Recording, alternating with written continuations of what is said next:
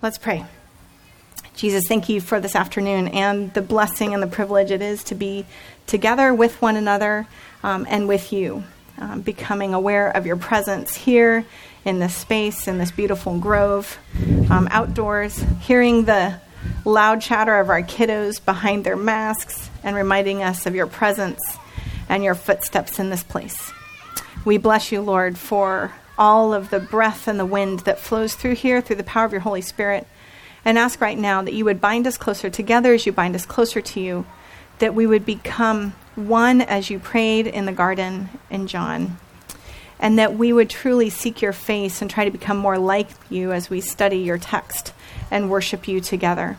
We bless you for this privilege to be here, whether online or in person, to gather together for every single name represented, for those that are near, for those that are far for those who are in need of healing, for those who are in need of spiritual and emotional healing. We bless you for everyone here, every single name mentioned in our hearts and in our presence and our minds right now, Lord. We bless you for it and thank you as we come and seek to worship you through the study of your word. We ask all this in the name of the Father and the Son and the Holy Spirit. Amen. All right, we're going to jump right into Luke chapter 22.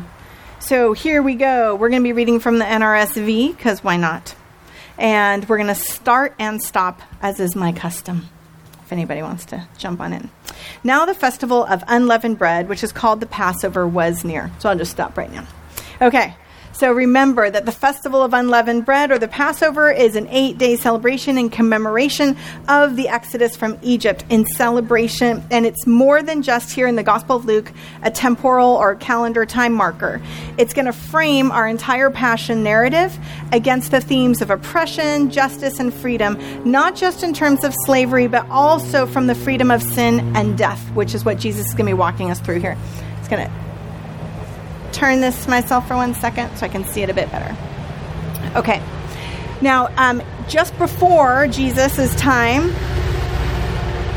they didn't have trains in Jesus' day, but um, just before Jesus' time, um, for the festival, if you'll read in your calendar, the festival of unleavened bread sort of started then the eighth day, or the festival of Passover started then the eighth day celebration of the Feast of Unleavened Bread, remembering the Exodus and when we wandered in the wilderness after God got us out of Egypt in that oppressive time. But just about Jesus' time and a little bit later, those two terms, the Feast of Unleavened Bread and Passover and Pesach, start to just get smooshed together. And whenever we say Passover or Pesach, or you read that in your text, it's really talking about all of it at once and it's a long festival and feast. And I think I preached a couple weeks ago that when Jesus is entering into Jerusalem with all of the pilgrims that would have been coming into Jerusalem for this festival and feast, when he's coming in, he's entering in on Lamb Selection Day because every household in Israel was commanded to select a lamb, and then that lamb would live with them for the week. So you get to your kids get to know the lamb, they name the lamb, they think the lamb's super cute, and then after that attachment happens, you take the lamb to the temple to offer it up as your Passover sacrifice.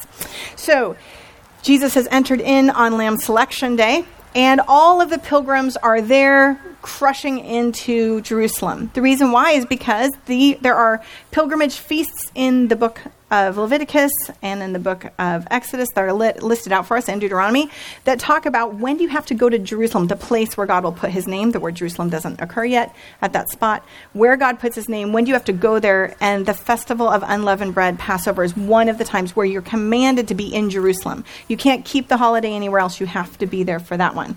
The others are Feast of Tabernacles or Sukkot, and then also Shavuot, uh, Pentecost, which will be coming up in our narrative story in the book of Acts. So now the festival of unleavened bread, which is called the Passover, was near. The chief priests and scribes were looking for a way to put Jesus to death, for they were afraid of the people. So they're trying to figure out how do we prevent this guy from starting to lead the rebellion that we're afraid he's going to lead. So let's try to figure out how we can get rid of him. What can we do to get this guy out of here? So now the Last Supper narrative we're going to start to read is going to be framed by this plot. Um, sorry, Yes. Can somebody turn the, make sure there's no water on back there? I thought I was afraid. Great. Thank you. Don't know, fled the playground. Okay. The Last Supper is framed by the plot to betray Jesus. The narrative in Luke has covered years and months so far. Like as we opened up in Luke chapter 1, we covered years up to when he was 12 and those types of things. And then we covered some months. But now the narrative is going to slow from day to day and then to hour to hour and almost like moment by moment. Our narrative slows down entirely against this framework of Passover, unleavened bread, and the plot to have Jesus killed. Verse 3. Now Satan entered into Judas, called Iscariot, Ishkariot, who was one of the twelve. And I know you all have like a thousand questions right now, don't you? Right? How did that happen? He's one of the twelve. How did Satan get to go into him? Did he invite him out? Did he put a welcome mat out? What happened here? So let's just stop for a moment. Um, at the conclusion of the temptation narrative, way back at the beginning of Luke, when Jesus himself is tempted by the accuser, by Satan, um, it mentions at the end that Luke says that Satan is going to depart until the, an opportune or an appointed time in Greek, kairos.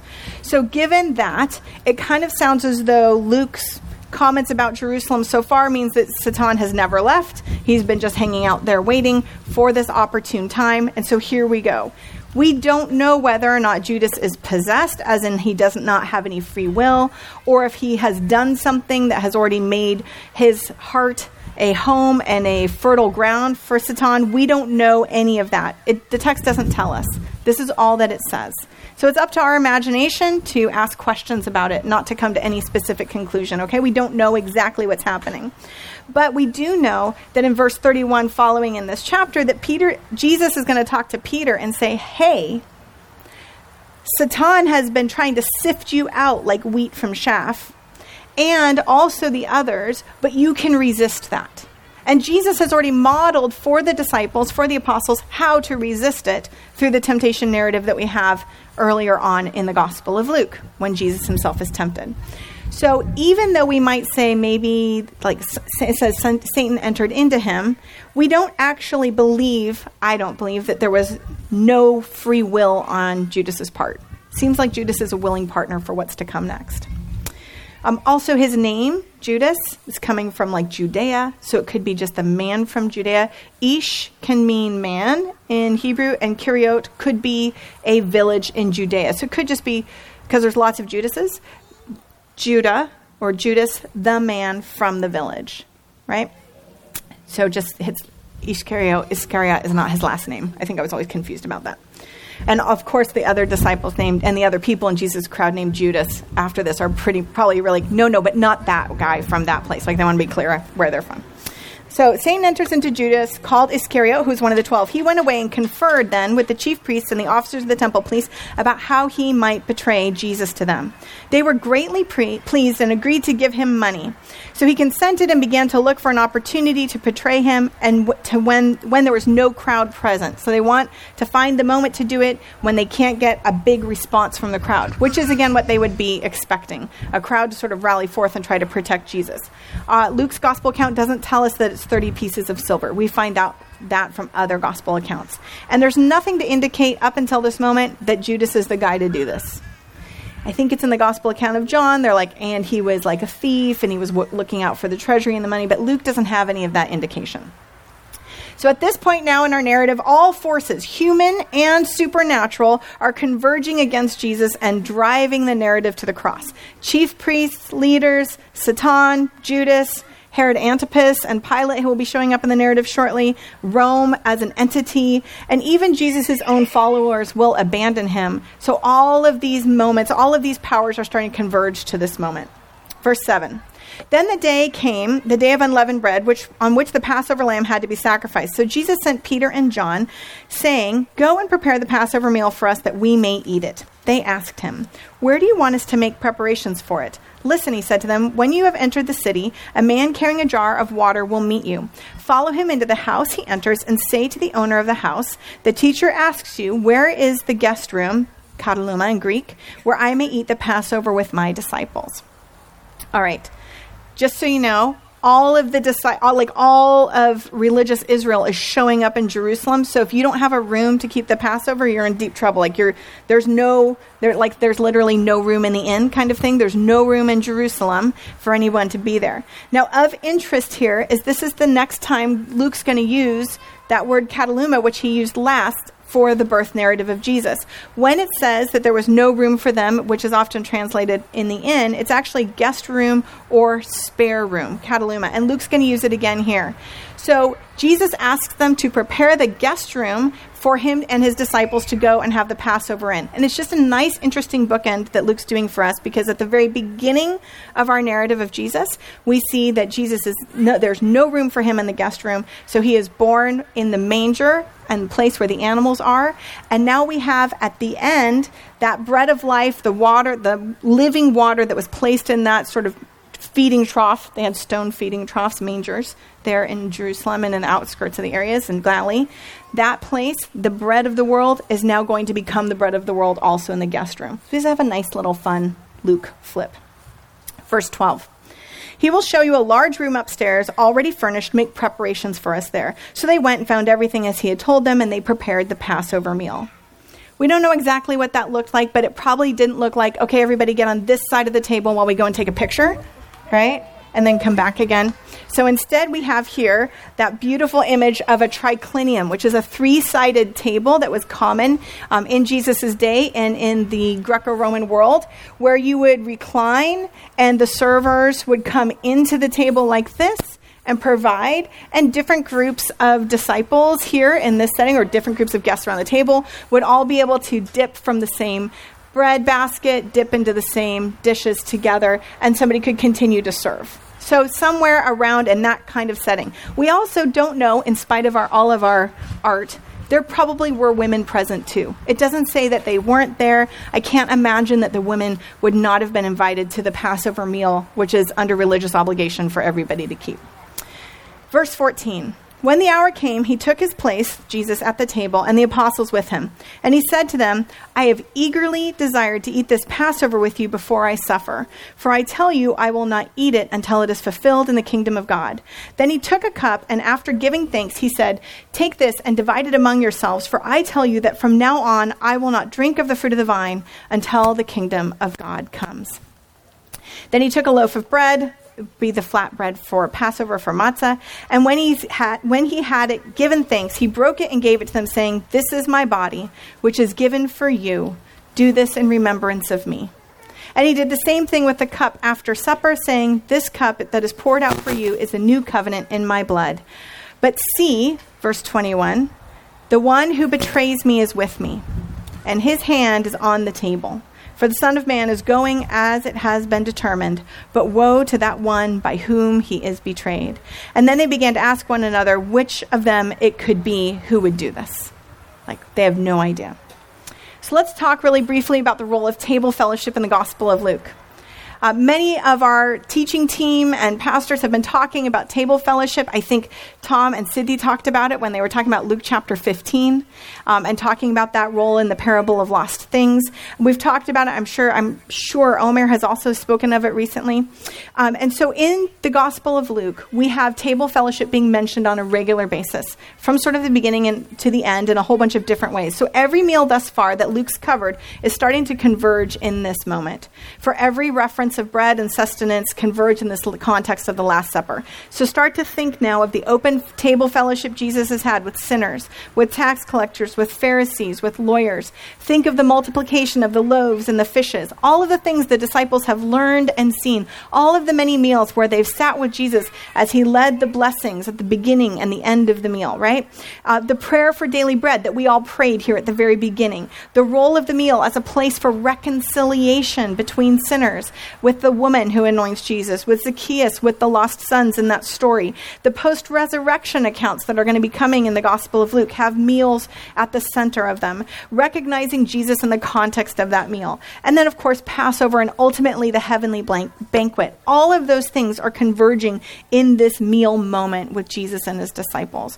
All of those fellowship roles. And I would add all of the other contexts that we have for, hospitality and a place about having a meal with God, including up on Mount Sinai with Moses and the leaders and God, God's self in that revelation. All of those moments coming to table fellowship. Uh, even today in the Middle East, there is a reconciliation meal that can happen when something's been broken down between people. Um, recently, there was a terrible car accident in the Galilee and somebody was killed, killed. Somebody's child was killed. And so the two leaders of the two households came together the fathers of that one driving the car and the fathers of the one that was killed. And they had a, a reconciliation sulchan feast, a fellowship meal to come together again. So the meal carries this incredible power to it, doesn't it? And we know that. We share the table together every week, but we also had tacos last week. We do our best to continue to have table fellowship together because something special happens in these intimate moments. And it's in this moment that Jesus says, One of you here is betraying me. This betrayer is here in our midst. So the disciples respond to this, as you'd expect, of which the betrayer is one of the disciples, right? A dispute arises. So, first of all, they can't figure out, sorry, go back. They can't figure out who is there. They begin to ask one another, which of them could this be and who could it be? They don't know. And so then they start to argue instead about who's greater. A dispute also arose among them as to which of them was to be regarded as the greatest. I just want to say that I would hope that if we were in a context where somebody said, somebody here in this room is going to betray us, that that person would not be the first person to be like, let's talk about who's greatest. Or that all of the rest of us might think, well, is it me? Could it be me? Maybe I won't talk about my ego right now and why I want to be in charge. But they started to argue about who was going to be greatest.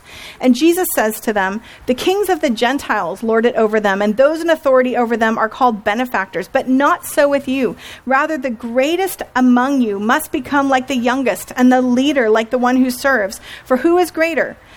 For who is greater, the one who is at the table or the one who serves? Is it not the one at the table, but I am among you as one who serves?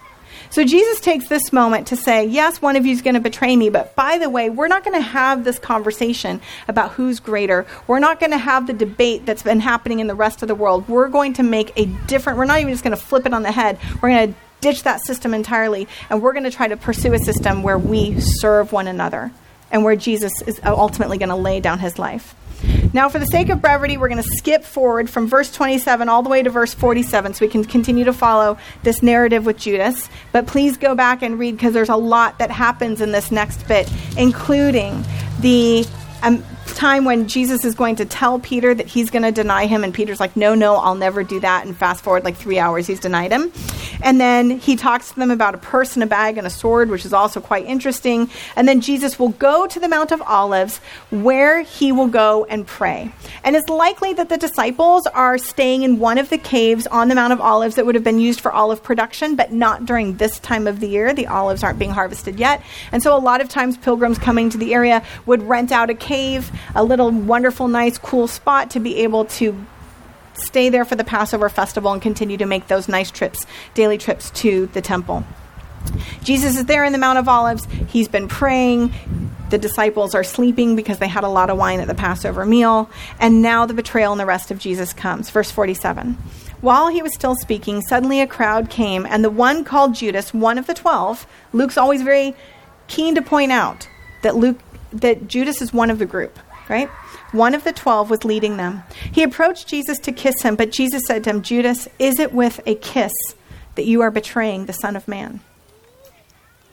When those who were around him saw what was coming, they asked, Lord, should we strike with the sword? And then one of them struck the slave of the high priest and cut off his right ear. But Jesus said, No more of this, like enough. Enough of this. And he touched the ear, healed him. And then Jesus said to the chief priests, the officers of the temple police, and the elders who had come for him, Have you come out with swords and clubs, as if I were a bandit? When I was with you day after day in the temple, you did not lay hands on me, but this is your hour, the power of darkness. And that's where we'll end our reading for right now. So, the title of our talk today is Betrayed with a Kiss. Now, in this particular narrative, I don't know if you noticed, Luke doesn't actually say that the kiss happened. He like goes in to kiss Jesus, and Jesus like, "Hey, wait, are you actually going to betray me with a kiss?"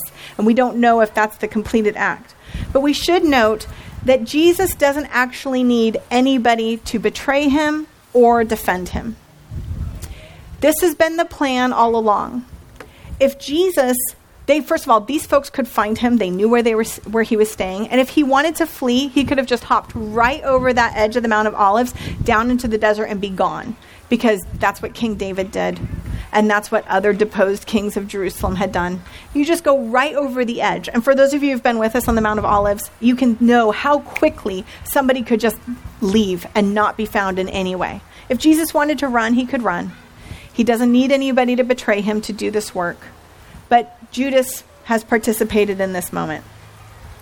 He could have easily done all of that, but instead he really chooses to be there and hand himself over, and he offers himself up. Now, I think when we read these stories about Judas, our primary, my primary reaction is, yeah, but I'm no Judas. So I would not have been, I'm going to read myself into the story of one of the disciples right? I'm going to decide that I'm one of the ones around the table that would have totally, maybe not have gotten it. Now I think we're going to have a battle, but then Jesus says, no, actually, it's not by force. Enough of that. Maybe not, but it's easy for us to just go, but I would never be the one to betray Jesus that much. But Luke is keen to constantly tell us that Judas was one of the twelve. And as a result of how Luke paints this, we see that Judas serves as a warning that our enemies may be right in our inner circle, and that even we, and might be among the inner circle, and that we might be among those that might be counted as an enemy against Christ. Because what's amazing here in this moment is that we don't know, G- Jesus has clearly not treated Judas any differently, and Judas has not behaved differently. This great uh, theologian, Fred Craddock, says in his commentary on the Gospel of Luke that Luke has spoken two very strong words to the church. First, the betrayal of Christ has occurred and can again occur among any who partake of the Lord's Supper. Judas partakes of the Lord's Supper and still chooses betrayal of Jesus. The betrayal lies within the circle of the covenant, and hence it's a continuing warning for the church. Second, by placing the disciple the dispute about greatness at the Lord's table right in this moment, Luke again changes an ugly moment in history of the 12 into a very real and present exhortation to those who share the table. Love and place of power was a problem for the first followers of Jesus, to be sure, but it continues to be so today. It's an infectious disease among so many who lead Christ's church. Luke will not allow us simply to scold the ambitious apostles or Judas, I would say. Every time we sit at this Lord's table, these words of humility and service return as a reminder and a warning. Because I think we can all fall into these traps. I think Judas, one theory is that he knows that he wants to force Jesus' hand into trying to start this military revolution. And there's other gospel accounts you can read about this, and maybe there's some nuance there that Judas is sitting there thinking he's actually doing the will of the Lord, that he's doing what Jesus wants him to do. Go and do it what you've planned to do, right? That Judas goes and does that. And in the other gospel accounts, we see that after this moment, Judas feels some remorse after Jesus has been arrested and he says, I've betrayed an innocent man, and he tries to give the money back and then ultimately takes his own life. But the gospel account of Luke does not say that in the beginning of Acts, it says that with that money, Judas bought a field, and then he tripped and he fell in the field and his gut spilled out on it. He doesn't paint Judas with a lot of remorse. We don't see in the Gospel of Luke that narrative of being so remorseful that he's taken his own life.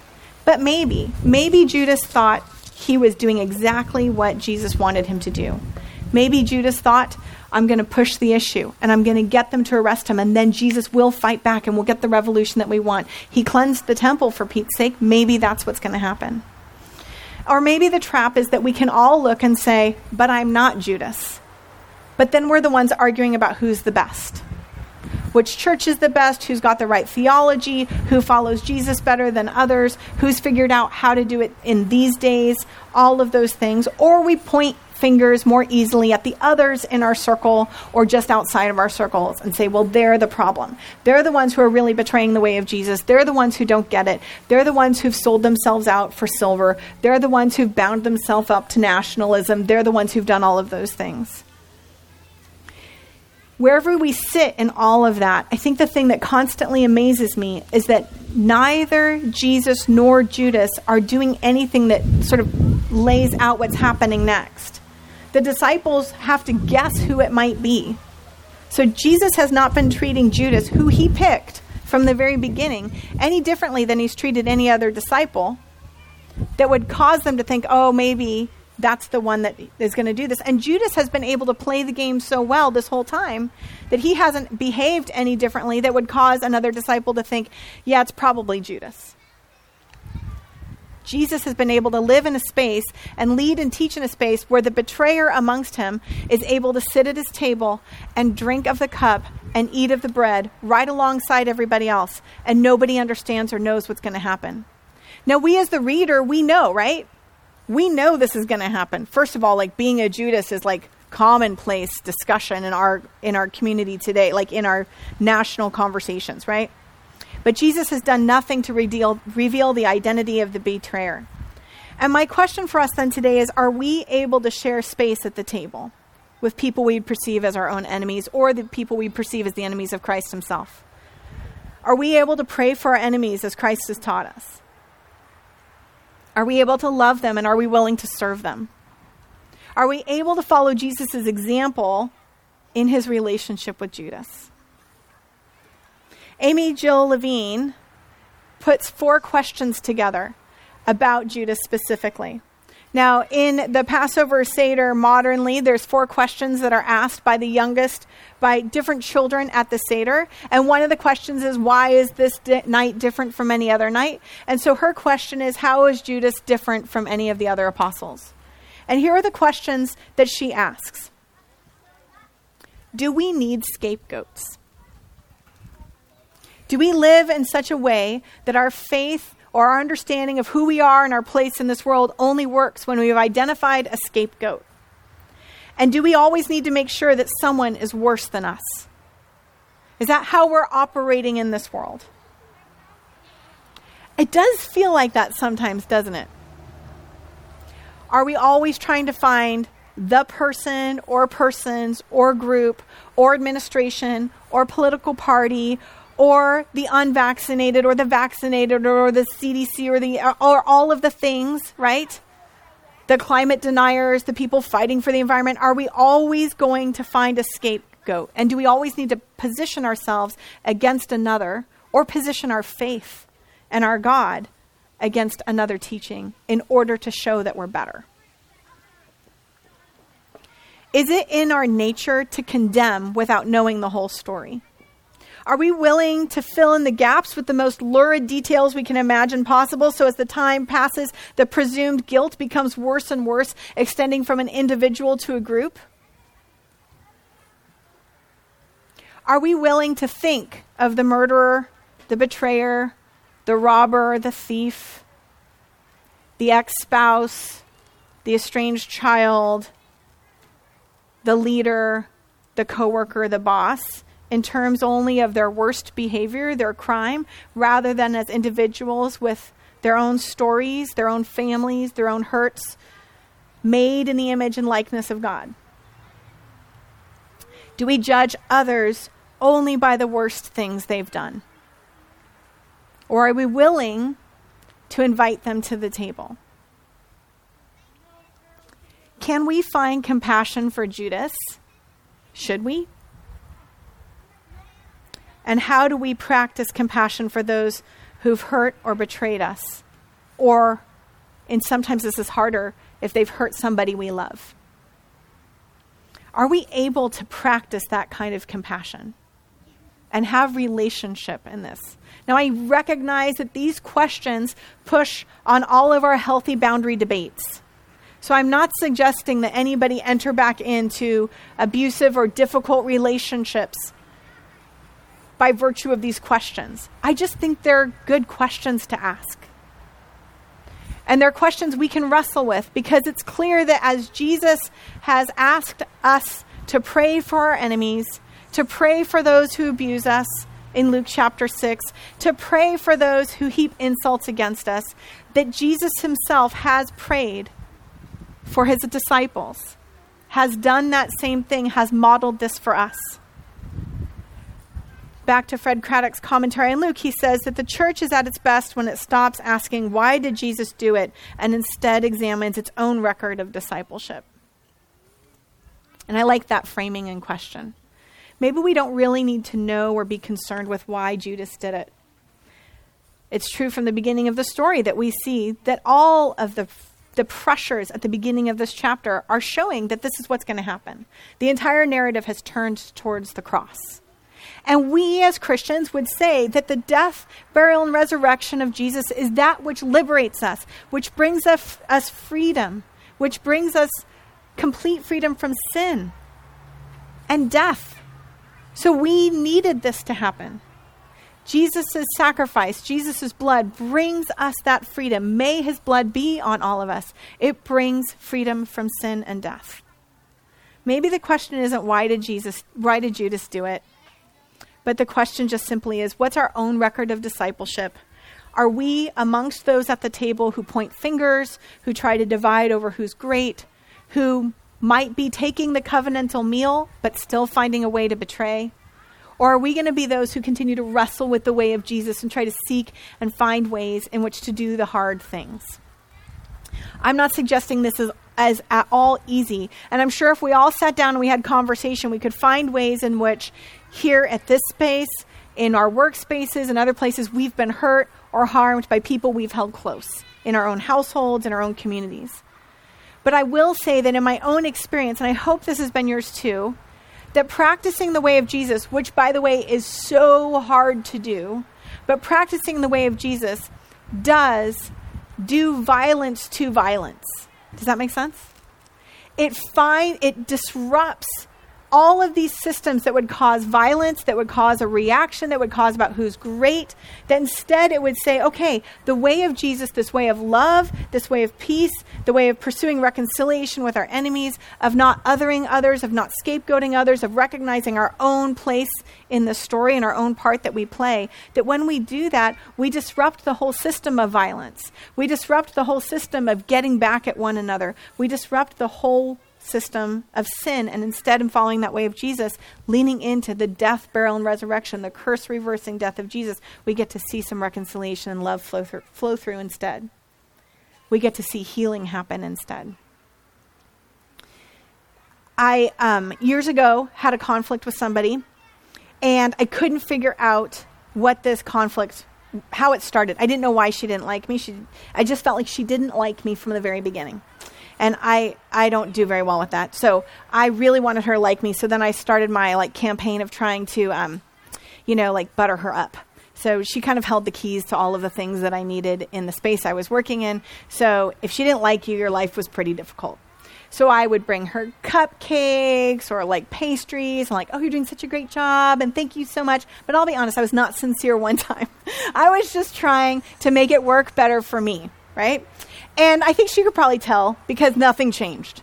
She just constantly made it difficult. And it wasn't only me, there were others, but it was hard for a long time. And I started thinking about this teaching of Jesus about praying for your enemies. And I thought that's kind of hard, but I don't want Jesus to judge me as harshly. And so I'll just, as I'm judging her, and there were all those verses, you know, the verses that make you feel bad about all the thoughts that you're having in your head about this person. So I started praying blessings upon her, like very specific blessings. Just like, God, please bless her. She was having a hard life, like just pray all these things. And her attitude started to change miraculously. I mean, I was still trying very hard to just get in her good graces by every any means necessary. But when I started praying for her, something in me shifted and changed, right? I started practicing compassion for her. I started asking these questions Is she more than this moment, more than that grumpy act? What's going on that might be difficult for her? And that compassion, supernaturally, through the power of Jesus, honestly, through the power of Spirit, like started to open up a relationship between us. And it was shocking to me. I was shocked and I think I had always thought I need to pray for her so and not judge her so harshly so that God doesn't judge me so harshly. But then I started thinking maybe the reason why she's judging me harshly is because honestly, even though I was faking it, and I thought I was pretty good at it, I was judging her very harshly. And things started to shift. It didn't shift for everybody on staff. Other people were still getting yelled at, just blown hair back like every time they asked for a pencil. But between she and I, things shifted somehow. No conversation happened. Nothing happened. We didn't like have a, a big reconciliation meal. I wish we had. We just never did. It just started to shift. She ended up becoming my biggest advocate and ended up asking things for me in every stage. I just think that the way of Jesus works. It's not easy. There have been very difficult circumstances in my life where people who have harmed me significantly have sat there and I have wanted them to get into trouble. Right? I wanted that justice moment. But this teaching about loving enemies from Jesus and watching Jesus live and lead in such a way with Judas in his midst has been so convicting to me. And it really sets Jesus apart from any of the other teachings we can find in his time period. A command to love enemies this way is quite unusual. And this command has changed how I try to live into that. Now, I am not good at it and I need help every single day, and I don't like doing it. But when we've been in those situations where it's been so hard, and if in that moment I'm able to soften, and if in that moment I'm able to start practicing compassion and think about how I would want to be treated if I was acting in such a hurtful or difficult way, in those moments I've started to see something shift and change. And those have been beautiful breakthrough moments where the people most difficult around me have ended up coming out and speaking the truth about what had been going on. So, my prayer for us in our church in our life as we work together, as we live together, as we sin, as we repent, as we ask for forgiveness, as we try again.